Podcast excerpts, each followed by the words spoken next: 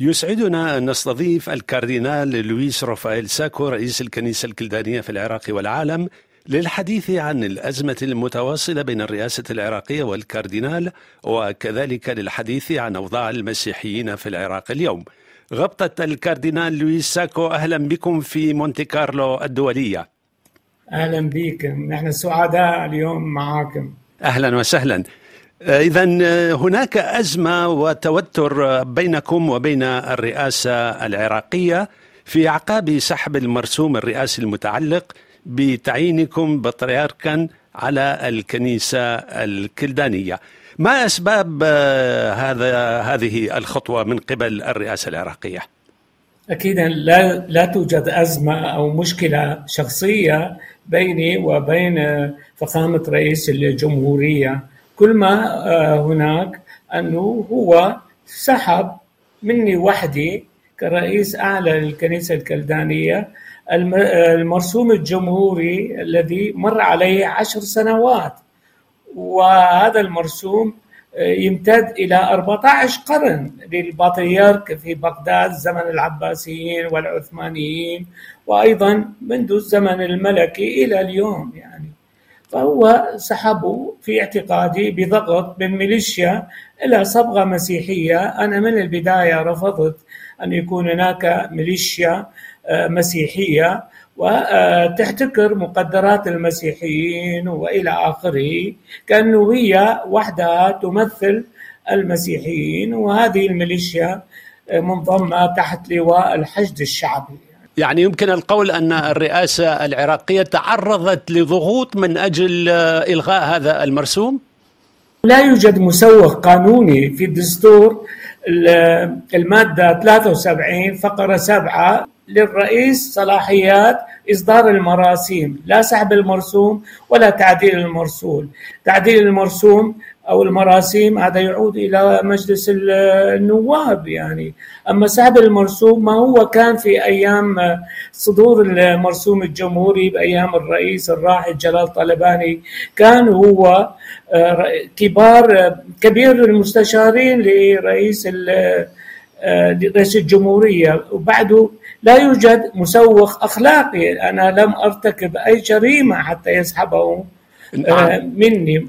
كما ذكرت أنا زرته مرتين يعني. كان كثير زيارة مودة ولطيف. حتى طلب مني أن أتردد. وإذا هناك نوع من النصح أنا أقوم به لكن أنا كل قناعتي أنه هناك تأثير سياسي من هذه الميليشيا وقد يكون أيضا من غيرها حتى لاسكات صوت الكنيسة أنا على طول أطالب بدولة المواطنة دولة قانون، دولة انتماء، دولة ذات سيادة، دولة ما بها فساد إلى آخره. هل يمكن وأيضا للاستيلاء على أملاك المسيحيين نعم يعني هل يمكن لهذه الخطوة أن تؤثر ليس فقط عليكم شخصيا وإنما على كامل المكون المسيحي في العراق؟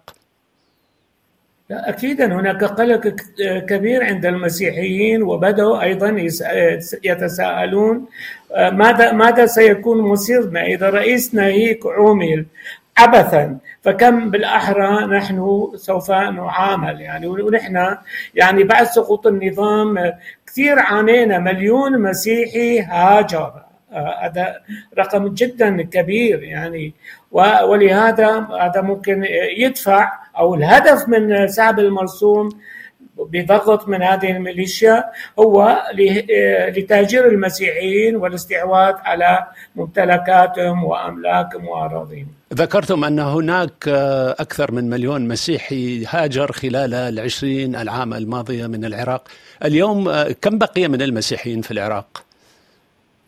يعني هناك رقم تخميني لأن لا يوجد تعداد نصف مليون كنا مليون ونص اليوم نصف مليون. نعم. يعني المعروف تقريبا. نعم. المعروف أن مقر الكنيسة الكلدانية هي في هو في بغداد. ولكنكم قررتم بعد هذه الأزمة أن تتركوا بغداد وتنتقلوا للإقامة في أربيل عاصمة إقليم كردستان العراق، هل كنتم تشعرون بضغوط أو تهديدات معينة دفعتكم إلى اتخاذ مثل هذا القرار؟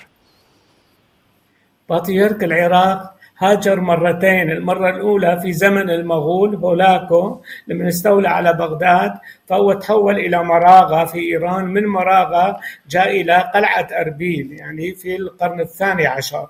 واليوم أيضا آه، أنا اضطريت أنه أجي إلى أربيل آه، نوع من الاحتجاج على القرار الجائر يعني آه، ضد الكنيسة لأنه هو ما فقط أنا شخصي ولكن ضد الكنيسة وضد المسيحيين وهذا الميليشيا قدمت عدة دعاوى شكاوى ضدي. بأنه أنا بعت أراضي وكنائس قديمة وأنا لم لم أبيع شيئا، كيف نبيع كنائس قديمة؟ هي تاريخنا وتراثنا يعني، وبعدين عدة دعاوى قذف وما قذف، أنا كرجل دين أنا لازم أنصح الناس وأنا لازم يعني أدعو الناس إلى أن يكون حياتهم مستقيمة، أن يكون هناك خدمة، تحمل المسؤولية، وأرفض الفساد والاعتداء على حرية الناس أو أملاكهم، وهذا هو السبب أنا جيت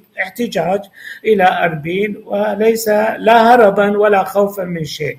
نعم. هناك من يقول أن إقليم كردستان يقوم آه، بتصعيد هذه الأزمة والتوتر بينكم وبين الرئاسة العراقية. ما حقيقة مثل هذه الأقاويل؟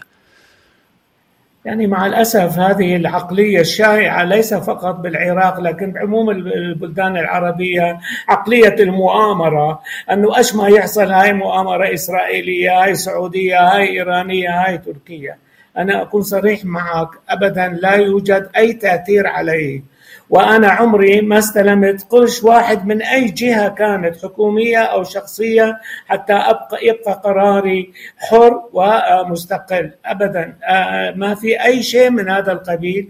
لكن آه، وهم استقبلوني في المطار فأنا ذهبت شكرتهم من باب اللياقة. لكن أي تدخل وأي تصعيد واي يعني تأثير علي ما في لكن هذه قناعتي الوطنية وأيضا مسؤوليتي كقيادي في الكنيسة وكوطني لكل الحق. وأيضا ضميريا أنا أدافع عن حقوق الناس كل العراقيين ويعرفوني مسيحيين يعني. نعم. آه اذا اليوم يعني بعد آه هذا الموضوع وبعد آه القرار الرئاسي بسحب تعيينكم في نظركم ما هو المخرج أو الحل لهذا الوضع؟ لا ما يحتاج إلى لف ودوران مرات تسمع آه، فلان يقول تعالوا نتصالح كيف أنا اتصالح مع شخص بهذا المستوى؟ يعني معناتها أنا أعطيه شرعية. هو راح إلى الفاتيكان وسلل إلى المقابلة العامة في ساحة مار بطرس ولما خرج عمل دعاية كبيرة أنه البابا استقبله كان هناك سلام من الحرس السويسري. كان أيضا سلام ملائكي ونحن نعرف السلام الملائكي الأحد أيضا. هو يدور على الشرعية حتى يغطي أفعاله. الموضوع العقدة موجودة أنه سحب هذا المرسوم انسحب من دون أي مسوغ.